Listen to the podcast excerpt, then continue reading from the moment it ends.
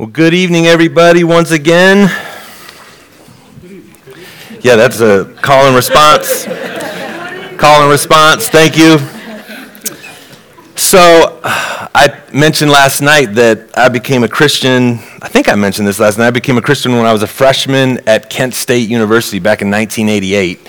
And the year before, I had actually been an exchange student living in Italy, and I wasn't a Christian and I didn't know any Bible at all. Uh, I just really didn't know anything about Christian subculture at all. But I took a Bible with me while I was over there, almost, I think, as a good luck charm, flying all the way across the Atlantic, right? I, was, I, I took this Good News Bible with me. It used to have stick figures in it that they, they gave out at different places. And uh, so then when I got really lonely and didn't know how to speak the language, Italian, I'm like, the only English I have is this Bible. I'm going to start reading it. And I didn't understand what was going on in hardly any bit of it, except two spots.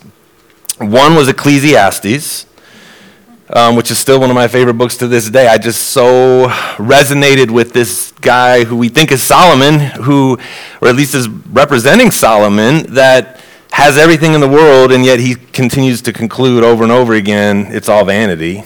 And, and I just, it, that just was making sense to me already as an 18 year old. And the other passage was in Romans chapter 7. And I don't even know how I got myself into Romans. But Romans chapter 7, some of you know right away what I'm talking about. Uh, 7, verses 7 through 25. But I'm just going to read a couple of them to you here. Verse 15 Paul said, I do not understand my own actions. For I don't do what I want, but I do the very thing I hate. I remember sitting over there in Italy just saying, oh my gosh, that's totally me.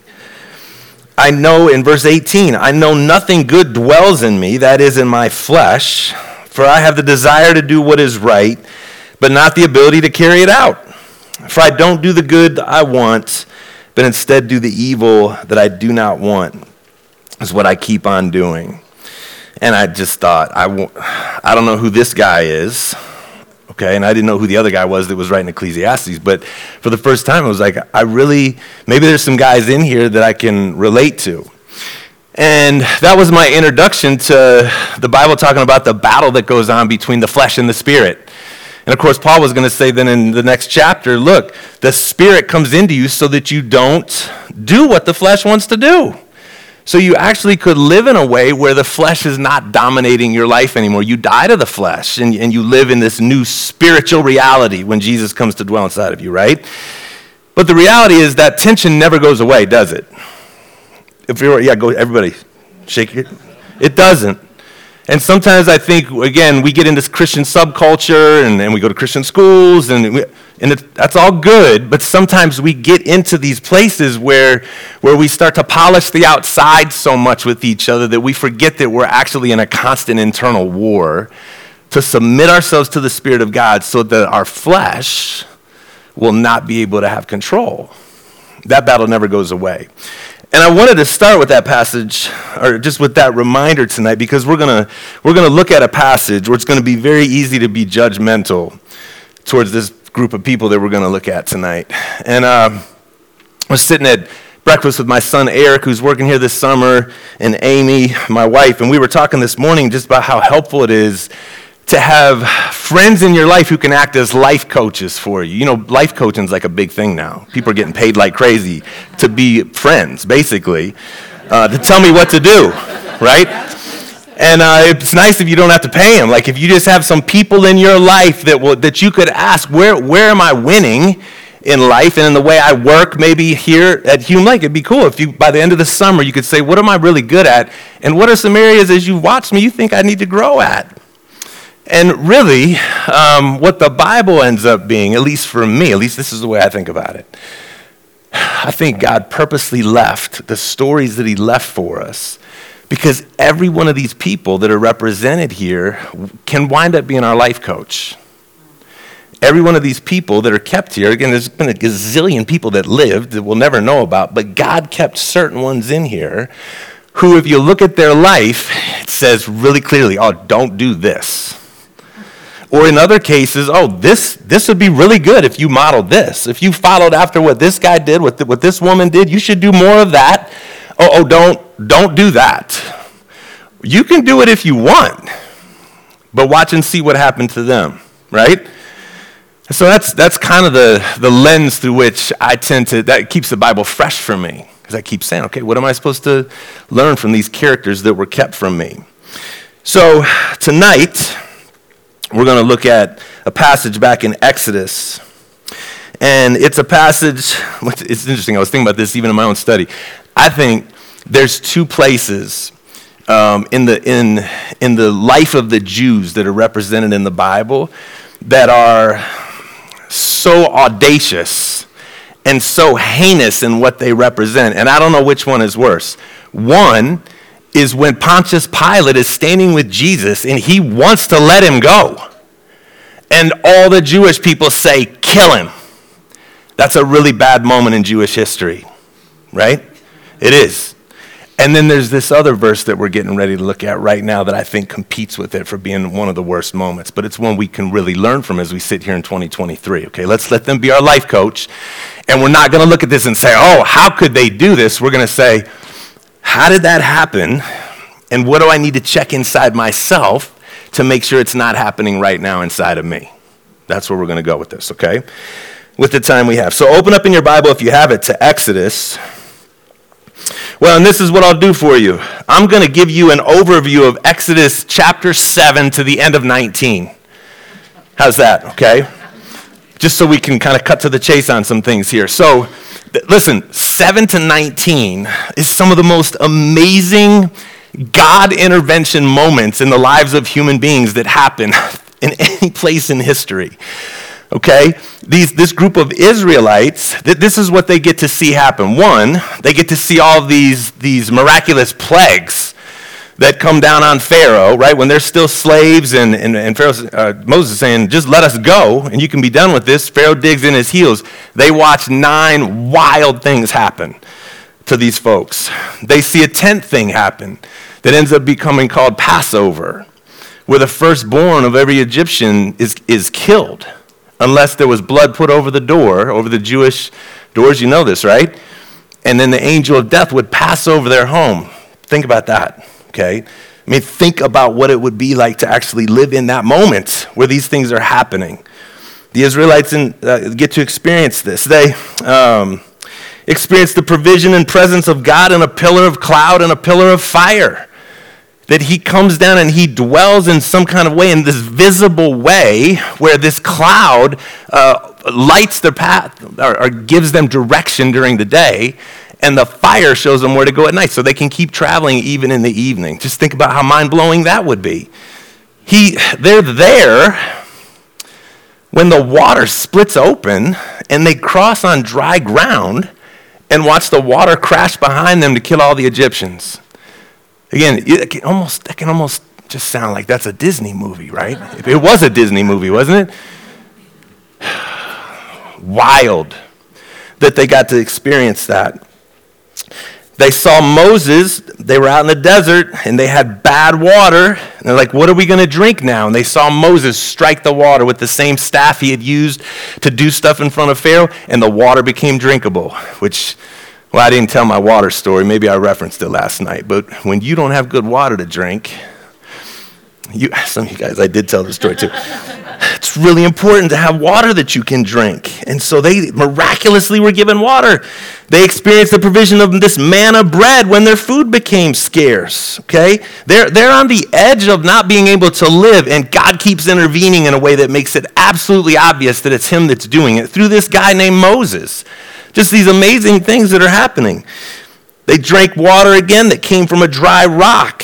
They defeated Amalek in the desert. They had this little mini war that they shouldn't have won, and they did and they experienced God's presence sensually at Mount Sinai. They got to this place at the, at the base of a mountain that was just amazing, like, you know, one of these mountains that we have out here.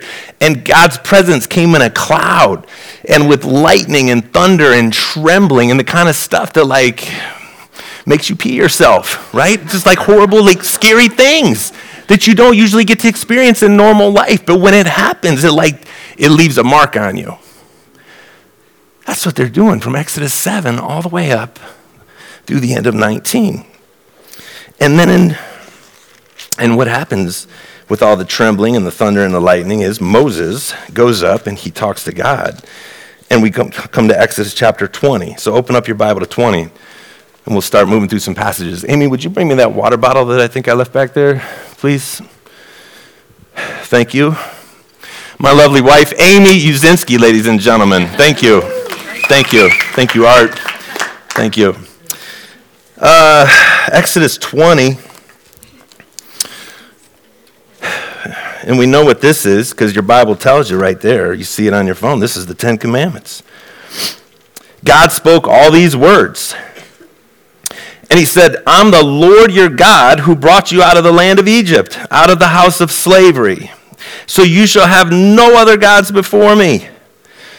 You shall not make for yourself a carved image or any likeness of anything that's in heaven above or that's on the earth beneath or that's in the water under the earth. You should not bow down to any of them or serve them.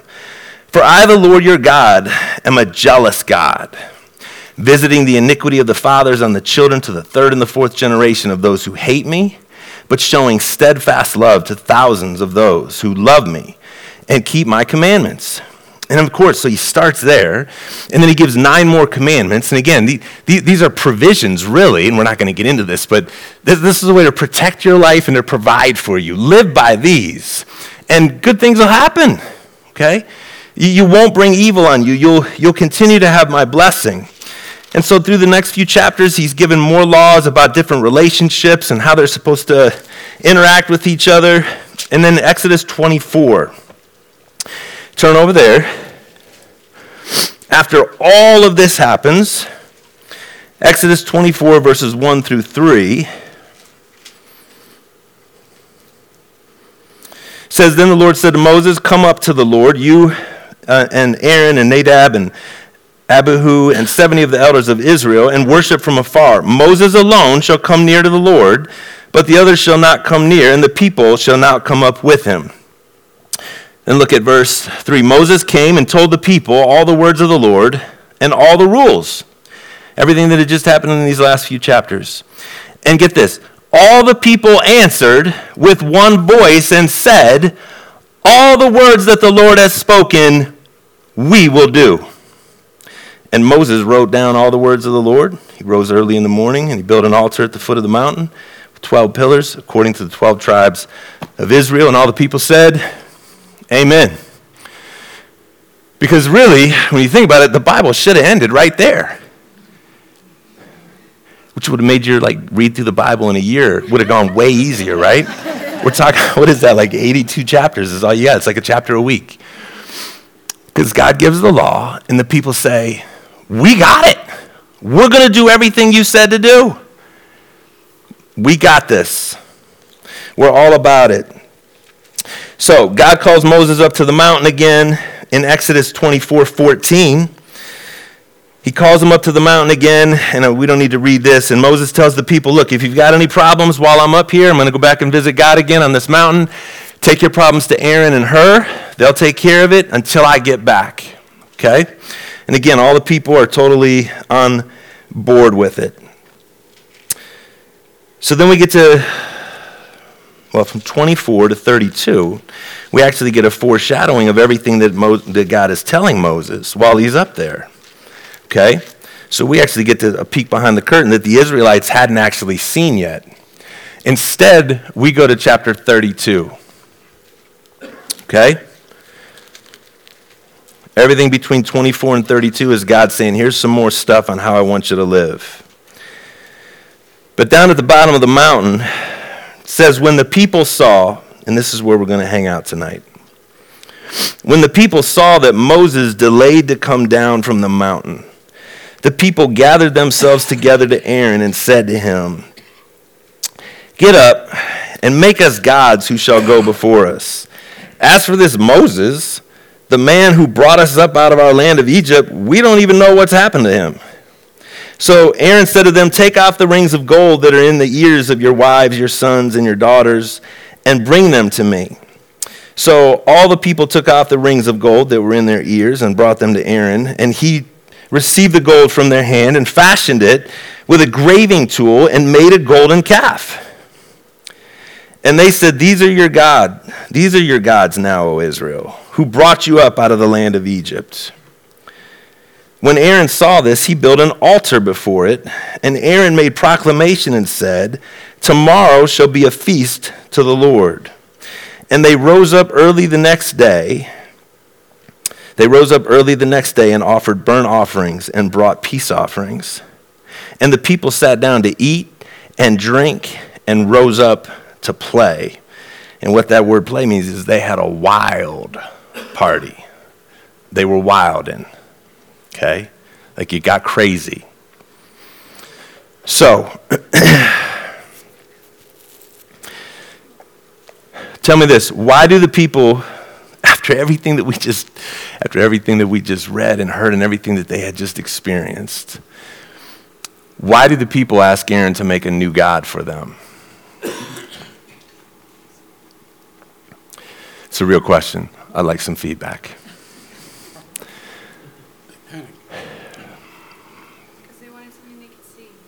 They wanted something that they could see. Okay. They were impatient. Why do you say that they were impatient? Yeah, she said they were waiting for Moses to come down and it wasn't on their timing. They were impatient. They wanted something that they could see. What else? Does anybody have anything else that you're pulling? It's not giving us too much, but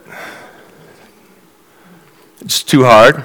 Why do you say too hard? It's too hard for them to follow. They didn't want, even though they said, all right, amen, we got this, we'll do it. Then it was like, it's too hard.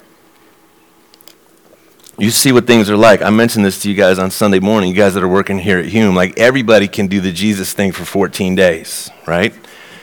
And we'll see where you're at in two and a half months. They were 40 days in, and maybe things weren't going exactly the way they had hoped, but they became impatient.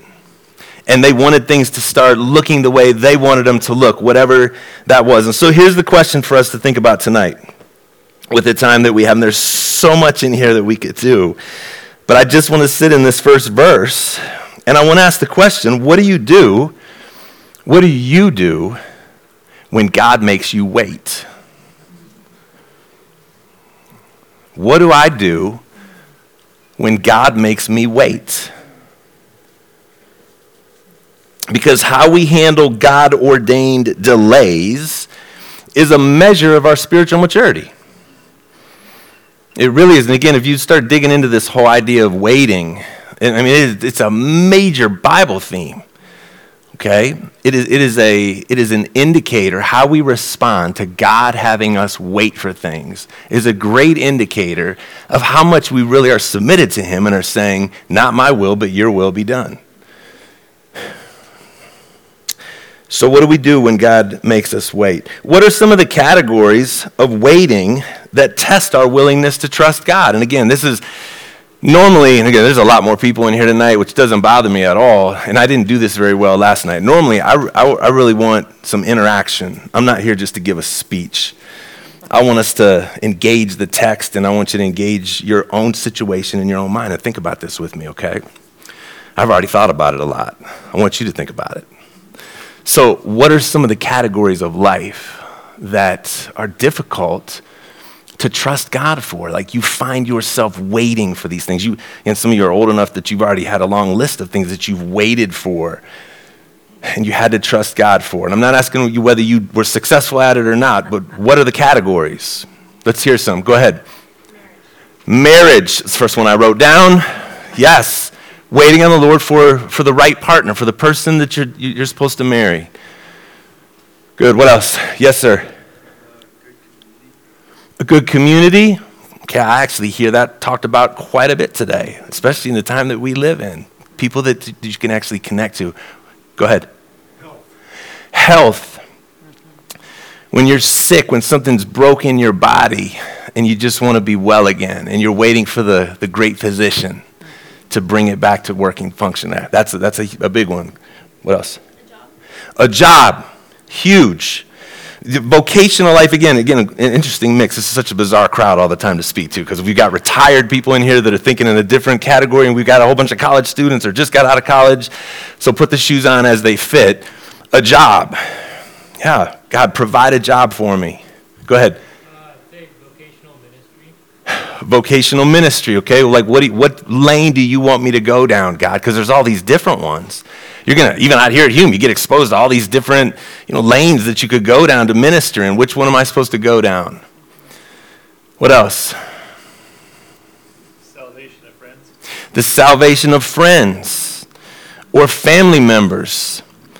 That can be a grinding weight when you desperately want to see this change, right? Or the you know your whole family dynamic. You know what it would look like if Jesus would just come into it, but he hasn't. And it's really messy.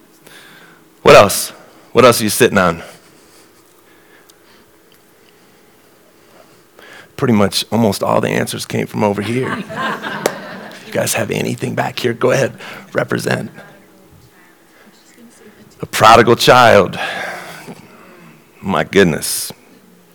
Rip your heart out, waiting. I'm seeing what else that I had written to myself. How about a conflict being resolved? Wow. That's hung over me for quite a while because, see, for conflict to be resolved, both parties need to want to come to the table. And it just seems like for me, for the last decade, I have gotten myself in all kinds of conflicts that people don't want to resolve with me. And it bothers me. It bothers me. Um, waiting for a promotion, waiting for playing time. Some change to happen. Again, that sounds so simple, but you- you're waiting to get something that you're not having. All of these represent different contexts where God has a chance to grow us into something that we wouldn't become on our own. So that's one thing I just, I just need to remind myself of that. All of these are contexts where God has a chance to grow us into something that we wouldn't become on our own. We wouldn't become what He wants us to become if we weren't put in those situations and forced to be confronted with whether or not we're going to trust Him with it or not. John Ortberg, some of you remember John Ortberg, pastor, an author. He says, biblically, waiting is not just something we have to do until we get what we want. Waiting is part of the process of becoming what God wants us to be. Get that? Waiting is not just about uh, uh, hanging in there until you get what you want. Waiting is part of the process of becoming what God wants us to be. Okay, so we've set the table. What I wish would have happened with these guys, and I, you know, I said the Bible should have ended back in 24. I wish somebody, and it's, I don't know, maybe somebody tried. So the Bible leaves out a lot, right, in terms of what actually happened in the midst of uh, a, a gazillion people. Maybe somebody tried. But what I wish somebody had been able to accomplish when, when a handful of people, because that's how this stuff always starts, a handful of people didn't want to wait. They wanted to see their own God. They grew impatient.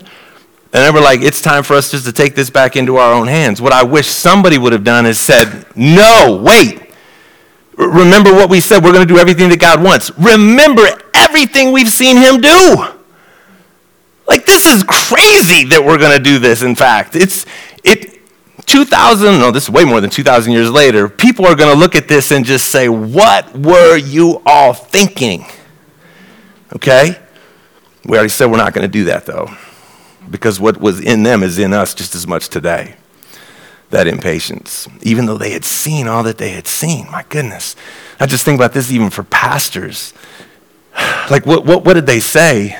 What were their reasons then? Look back in the text. What were their reasons for going ahead and doing it? What did they say, literally? He's taking too long. We've already said that. And look even how they talk about him. I don't know what, what your version says, how it translated, but as for this Moses, I'm pretty sure you're supposed to read it like that. As for this Moses, this man who brought us up out of Egypt, we don't even know what's become of him. We don't know where he's at.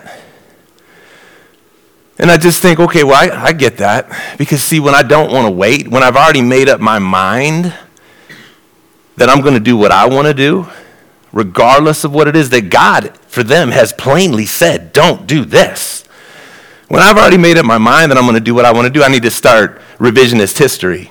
I need to start changing the narrative. I need to start convincing myself in some kind of way that this is going to be justifiable action. So this is a great way. This joker Moses, you know, I didn't trust him to begin with, you know? I don't know where he got that water from. Like, we've been out here, we, we wanted to go back to Egypt, which we're going to get more of that in a few chapters further. We'd rather be back in Egypt. Moses. We don't know when he's coming back.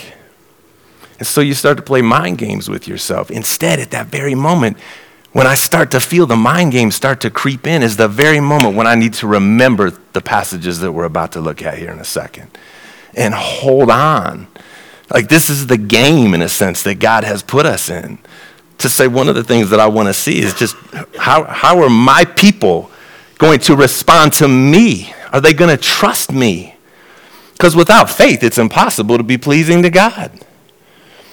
And, and so I need to see faith. I need them to trust me that I have their best in whatever the circumstances are that I'm allowing them to be in. I have their best, and I need them to wait for me to work it out. What is it that makes it so difficult to wait? What is it that makes it so difficult to wait? Again, just on a human level, and then I want to look at some verses here just for sake of time, I'm going to I'm going to tell you what my list is for why it's so difficult for me to wait. One thing I wrote down is just fear of missing out on an opportunity. That I see this opportunity that's in front of me. Uh, you know, we talked about a job. I, I can't tell you how many times it's come up with friends, with one friend or another, who gets this, this amazing job opportunity, okay? But it's going to pull them away from family. It's going to force them to have to move away from community that's already been established it's, you know what, it's going to pay them a ton more. So there's some, there's some positives to doing it, but all, there's this long list of negatives. Okay? And it's just this great opportunity that I can't pass up. Even though everybody around you is saying, dude, I'm not sure I'd do that. Okay? Fear missing an opportunity, not knowing how it's going to end. Is that ever difficult for you when it comes to waiting? You would talk about waiting for a spouse. And it's like, this is my last summer. I'm going to be around Christian people of the opposite sex. Like, I better get this done now. right? Because I don't know how this is going to end. And in fact, the future I see, like, okay, we're going to have to do something now. I can't wait. Uh, feeling out of control. I mean, this waiting implies being submitted and surrendered to, to this someone else, to this God who I'm going to say has my best interest and whatever his plan is is going to be the best thing for me. I don't like being out of control. Most people don't like that feeling of being out of control and giving ourselves over to anybody that we can see, let alone somebody we can't see. You with me? I wrote down impatience. I'm just impatient. I, I don't want to wait, see how it's going to work out. In fact, I'm capable enough to get this worked out myself. Okay? I got this. And if it gets messy afterwards, maybe God will fix it, but I'm going to go ahead and get this done. Just impatient. And how about this? Just I just want immediate gratification. So that's probably a lot of a lot of flesh in that too, but whatever it is, anytime I've made my list of the things that I've God's asked me to wait for, I got a I have a route where I can just feel better now, most of the time. And I got to make a decision on whether I'm going to choose to delay that gratification or am I just going to go ahead and satisfy myself by going on down my path. I still remember this, just real quick, because I haven't thought about this for years, but it came to me as I was preparing. I must have been, I don't know, six or seven years old. I got 20 bucks for my birthday. And my mom took me to some store, probably Kmart or something. It was like pre Walmart days. But it was Walmart ish, you know what I mean? And so it's gonna, I'm going to get some kind of cheaper toy. And we, when I was so excited to go, like, I want, when you're a kid, you hate getting money for your birthday, right? Don't kids hate getting money for their, you want a present. You want a toy to play with. What am I going to do with this piece of paper? Okay? But mom says we can take this piece of paper and go turn it into something. So let's go to the toy store. Okay. So she said, This is what I think you should do. You should get some Lincoln logs. So, again, this is for the old heads in here. You young guys don't. I mean, I'm going back. I told you, I haven't thought about this in a long time. Used to come in a big barrel, right? amazing. And she's trying to describe them to me. And we go to the aisle and we're looking for Lincoln Logs and they don't have them. Okay? And, and she said, you, I know you will have a good time with these because I love building things. And like she just knew this was the right gift for me. And she said, they don't have them. So she gave me the choice. She said, we can wait and we'll go to another store or these are going to come in in a few days. Or you can, I wish she even, wouldn't have even given me this choice. You know where this is going. Or you can buy something from, from this shelf and you can take something home tonight. And I still remember, again, I'm six or seven years old. I remember a lot of weird stuff. the stress that I felt. Because I really did believe my mom. Like, my mom's never lied to me. Like, she's really convinced and passionate about whatever these Lincoln logs are. And I don't really care all that much about any of this, but if I take this now, I can take it home with me. So I went ahead and took it home, played with it for an hour. It was junk, whatever it was. I wish I could remember what it was. Total junk. And I just remember feeling, even as a little kid, the regret of not trusting the person who was God in my life at the time, okay, and knew what was best because I just needed to get it satisfied right now. And what ended up happening is sometime later I wound up with the Lincoln Logs, and y'all, that was an amazing thing, right? You get two barrels of them, you can even build more house. A total Lincoln Log nerd I turned into. But I missed out on because I just needed to get it done now.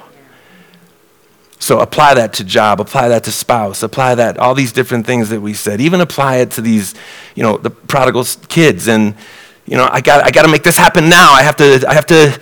The, the. God's saying, not yet. For whatever reason, not yet. Adrian Rogers, Pastor Adrian Rogers said, the only thing harder than waiting on God is wishing that you had. Took a second, didn't it? But you get that.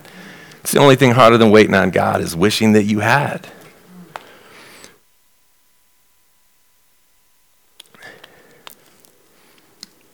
I'm going to read a slew of verses. You might want to close your eyes. Keep your eyes open. You're big people. Do whatever you want to do. But I want you to think about these. Let these sink in. This is the point, is to be reminded. I'm not saying anything that y'all don't already know.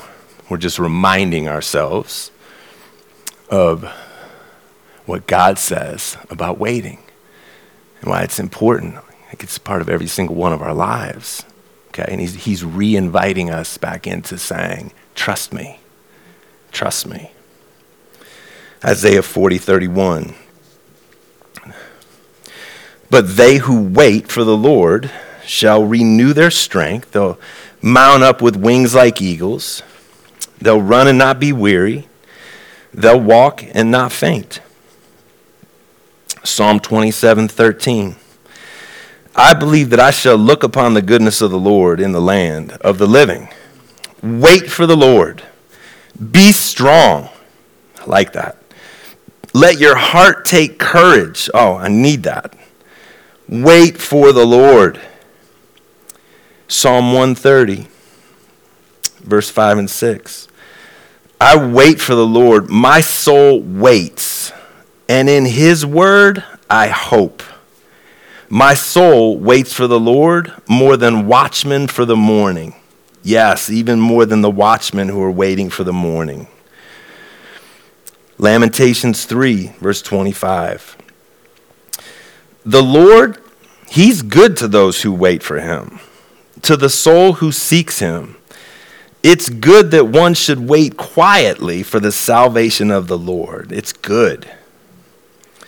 Proverbs 20, verse 22. Do not say, I will repay evil. Wait for the Lord, and he will deliver you. Galatians 6 9. Let's not grow weary of doing good, for in due season we'll reap if we do not give up. Be patient and keep doing good. You know, Proverbs 3, 5, and 6 goes right along with this. Trust in the Lord with all your heart. Don't lean on your own understanding. In all your ways, acknowledge Him, and He'll make straight your paths. couple more. Romans 12 12. This is almost like a, a little patience formula. Paul says, Rejoice in hope, be patient in tribulation when things are going difficult, be constant in prayer. Rejoice in hope, be patient in tribulation, and be constant in prayer. And Philippians 4 6 says, Don't be anxious about anything. But in every situation, by prayer and petition, talk to God with thanksgiving. Keep presenting your request to God. And be reminded that He has your good and His glory as the ultimate standards of outcomes for any of these situations that we find ourselves in. Our good and His glory for whatever it is that we find ourselves in. What does waiting on God do for us? Again, I just wrote a couple things down here for myself. You can add to this list. This just I just want you to chew on this and see if this applies to you. One of the things that it does is it just challenges our faith. Waiting on God challenges our faith.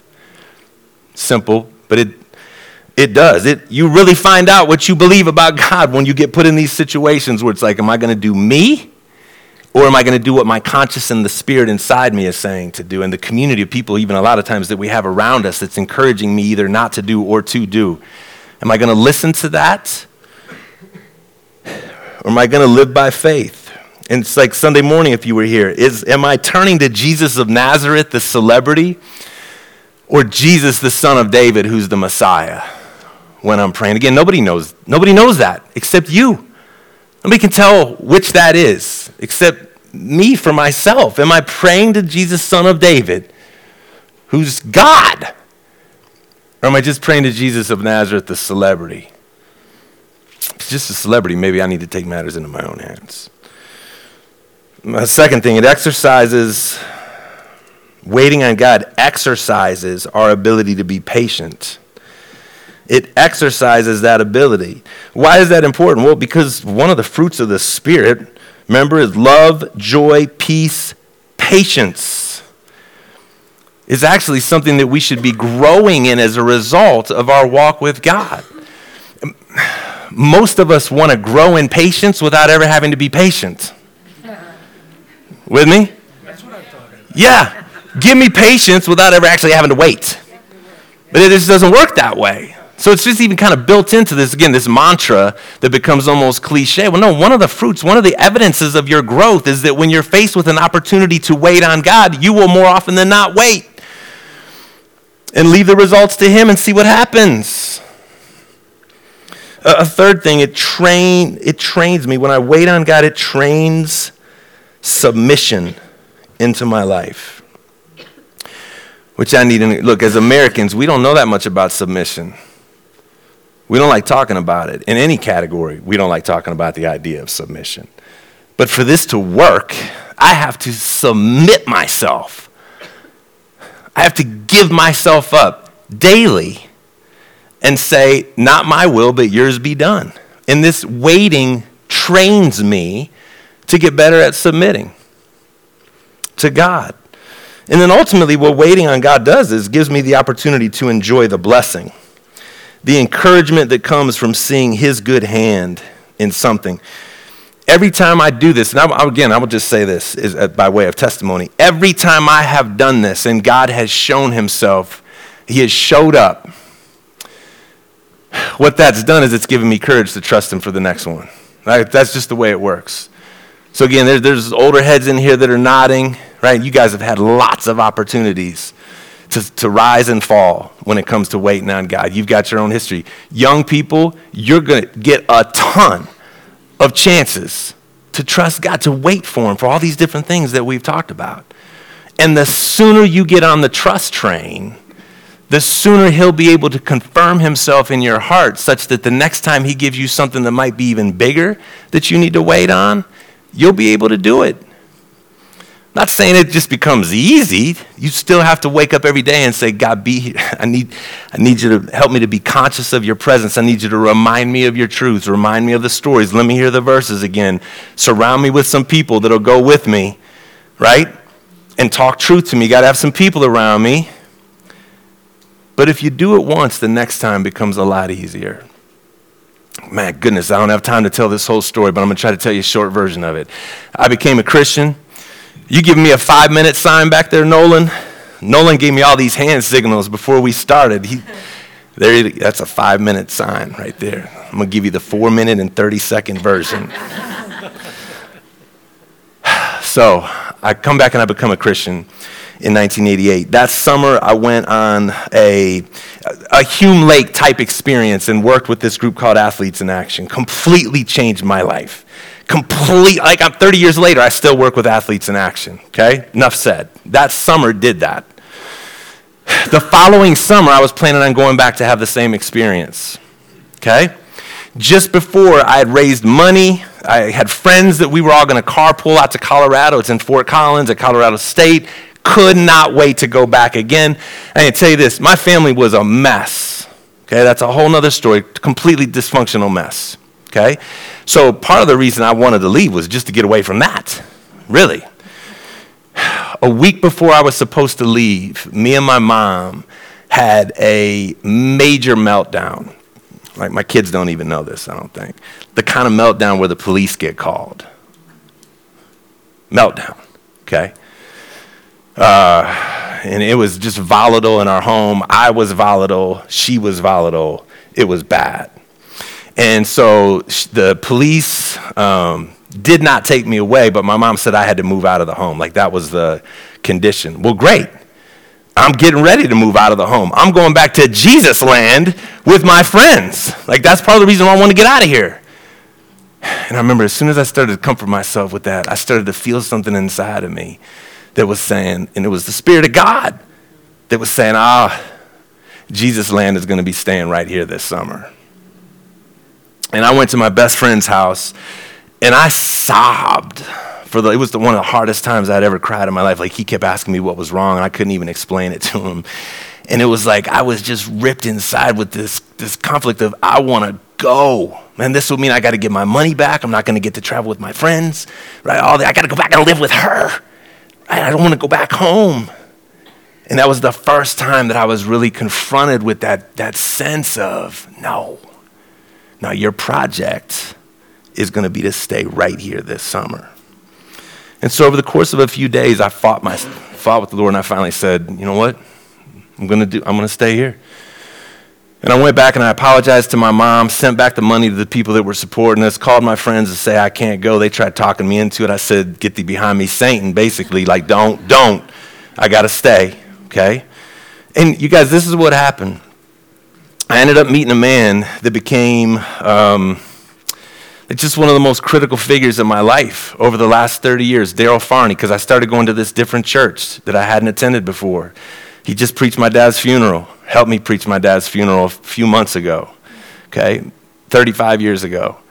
Met him, opened up a whole different world that I wouldn't have been opened up to if I hadn't stayed home by staying home and just asking God every day, help me be Jesus here right now. I can't stand this situation, but now you left me here. You better show up through me, right? It was it did. It kind of turned into that. Like, I don't know what this is all about, but I need you to do something. Four and a half minute version. We're probably already past it. I went golfing with my, uh, my friend one day. Came home, and my mom was standing there, and she said, Edward, I need you to tell your friends to leave. And I'm like, oh, Lord, here we go here we go again with something. So I say goodbye to them. I walk in the house. I said, What is it? And she, she comes up to me and she puts her arms out. And she said, I just want you to know um, that today I went to visit Pastor Farney, who was the pastor I was telling you about, and I gave my life to the Lord. And I remember standing there, and she put her arms around me. And I remember just standing there, like I didn't even pick my hands up. I'm just like, that didn't just happen. It's like when everybody was praying for Peter to get out of jail and then he got like set free and he was standing at the door and they didn't let him in. You remember that story? Right? And that's what it was because we've been praying. I had people all over the country praying. I've been praying. I'm like, Lord, show up, do something, da da da da da. Well, he did. And it completely changed my mom's world. My dad became a Christian. My sisters became Christians, like over the course of the next few months. Okay, so that's a Kendrick Brothers movie, right? Like it all wraps up and turns out really wonderful. It doesn't always happen like that. And some of you are sitting here right now and you're thinking, I haven't had that kind of deliverance yet. I don't know why God gave that to me, but I will tell you this. From that point forward, I knew that He could be trusted when He put that feeling in me to wait. I haven't always listened to it, okay, but, but most of the time I have. Because I took that one step to say, Yes, I'll trust you with this and see, see what happens. Okay? That's it. People are leaving. Nolan, Nolan's clock has gone over. It's 812. Lord, help us to trust you. Oh, there's so much going on inside this room and feelings that people have as they listen to verses and listen to that story and just, I know.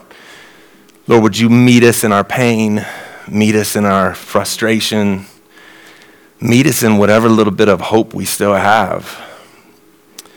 And help us to trust you that you really do have our best and your glory in mind. And help us to submit to that and leave the results to you.